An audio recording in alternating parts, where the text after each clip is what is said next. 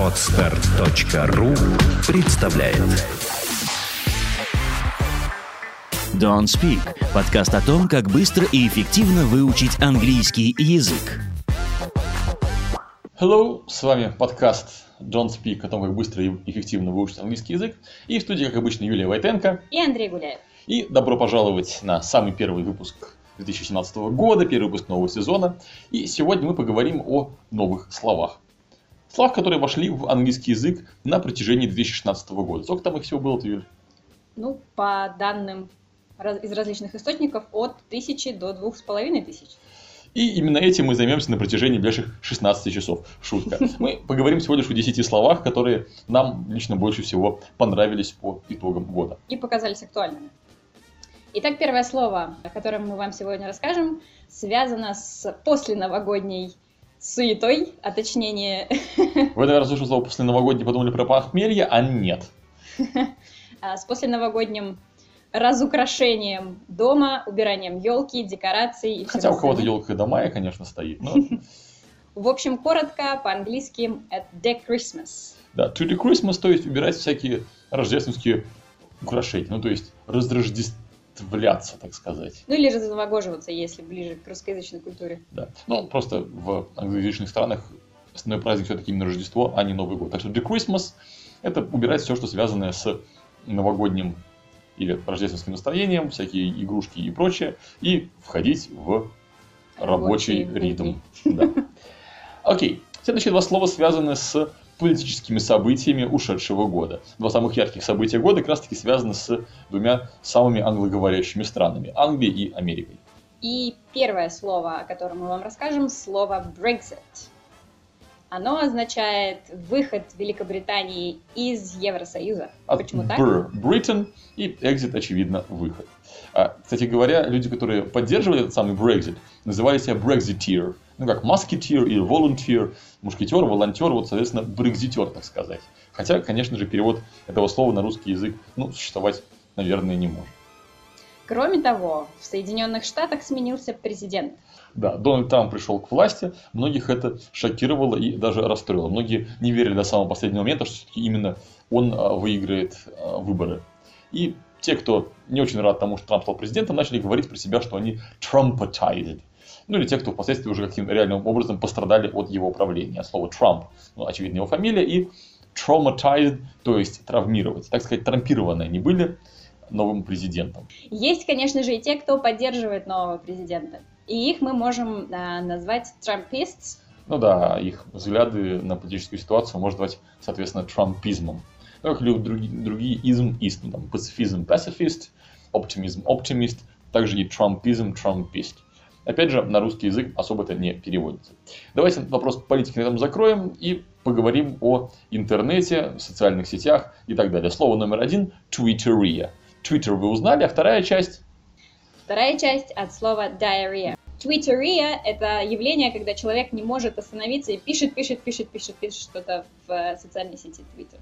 Да, вот по этой самой 144 символа. Даже видел плакат такой, пожалуйста, выходите из горящего здания перед тем, как написать об этом в Твиттер. Окей, дальше. Кроме того, наверное, всем нам известно такое явление, как фантомные звонки. Ну, Когда вы положили телефон в карман, и вам кажется, что он завибрировал, вы достаете, нет никаких звонков, нет сообщений, вам вибрация это почудилась. Так вот, в английском мы это называем ringxiety. От слова ring – звонок, И anxiety – волнение. Вот, то есть, когда вы, особенно когда вы ждете чего-нибудь звонка или сообщения, прям а Кажется. кажется, что он вибрирует. Да, так что вы знаете, что когда вы очередной раз посмотрели на телефон, экран телефона, на котором нет никаких новых уведомлений, можно сказать, «Ай, anxiety. Мгм.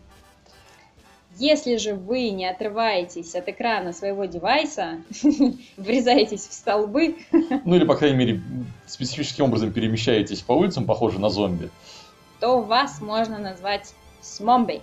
Да, от слова смартфон и зомби.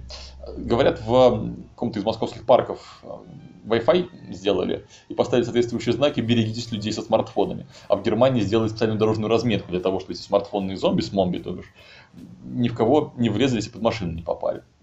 Ну, что-то мы не очень позитивные вещи рассказываем. Есть же все-таки неплохие результаты от использования соцсетей. Например, кликтивизм. Ну, не только соцсетей, а вообще, в принципе, интернета. Хотя, конечно, связано немножко с политикой, что, в частности, в России через интернет можно подписаться под разными инициативами на всяких там Change.org и других вещах, и активно многие этим пользуются и что-то продвигают и меняют жизнь с помощью интернета. Так вот, такое вот коллективное участие в управлении страной, ну или в каких-нибудь социальных моментах, называется коллективизм, от слова клик, ну, собственно говоря. Звук щелчок мыши. И Ну, коллективизм. То есть сделано чего-то вместе в данном случае. Андрей, часто пишешь сообщения кому-нибудь? Да ненавижу, честно говоря, писать сообщения, я предпочитаю подкасты записывать.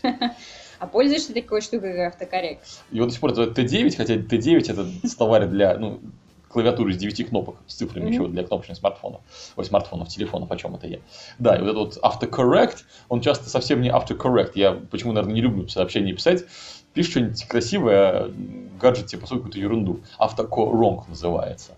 Да, и это одно из новых слов. Автокорон. Да, ну, wrong, очевидно, от слова неправильно. Я думаю, каждый может вспомнить неловкую ситуацию, когда он хотел написать одно, а получилось совсем что-нибудь другое. Ну и от гаджетов мы неожиданно переместимся в тему еды. Андрей, where is the food? Да, where is the food? Э, Не подумайте, что я от Юли какой-нибудь обед спрятал, пока мы подкаст не запишем. WTF, э, известная вам аббревиатура, которая вам известна, скорее всего, под другим значением, в 2016 году обрела новое значение. Where is the food? Настолько популярная, что аж на Амазоне и других интернет-магазинах футболки продаются с такой надписью. Так что где еда, это теперь гораздо более актуально, чем вот, the, вот то самое слово. Ну, вы поняли. И если э, вы все-таки нашли еду и немножко переели, то было бы неплохо заняться какими-нибудь физическими упражнениями. Например, сделать... а, немножечко йога-сайзов. То есть, ну, йога набирает, набирает популярность, и аж два слова в нашем сегодняшнем рейтинге с ней связаны. Первое слово, у него есть русский аналог, те люди, кто занимаются йогой, на, на занятиях говорят, что они ежатся. Пойду-ка я поежусь. Вот, Йога-сайз от йога и exercise, это оно и есть. Кроме того, а, сейчас йога стала довольно популярной среди мужчин. Стал, так сказать, унисекс. Да. И э, для нее тоже есть специальное название. Оно называется брога. Да, как вот, знаете, а, приветствие, когда два человека стукаются кулаками, называется брофист. А вот когда мужчина занимается йогой, это брога. Ну, а, собственно, слово бро, сокращение от а, братан. И на этом с новыми словами 2016 года все. И мы двигаемся дальше. Если вы помните из новогоднего выпуска, мы обещали в каждом подкасте не только слова учить новые или грамматику рассказывать, но и делиться какими-то советами, рекомендациями, ресурсами, инструментами для изучения английского языка. И одна рекомендация будет от меня, вторая от Юли. Итак, моя рекомендация. Вики-цитатник. en.wikiquote.org. Ссылка в описании подкаста. Очень удобная штука. Если вы смотрите фильмы на английском языке часто, я надеюсь, вы правда это делаете, ну, на новогодних каникулах, я думаю, у вас было времечко все это посмотреть. Так вот, учить все слова и все фразы из одного фильма, это муторно, долго, да и, честно говоря, не нужно. А в цитатнике будут самые запоминающиеся и самые яркие фразы. Так что посмотрели какой-нибудь фильм, открыли вики-цитатник, посвященный этому фильму, и выучили парочку ярких фраз.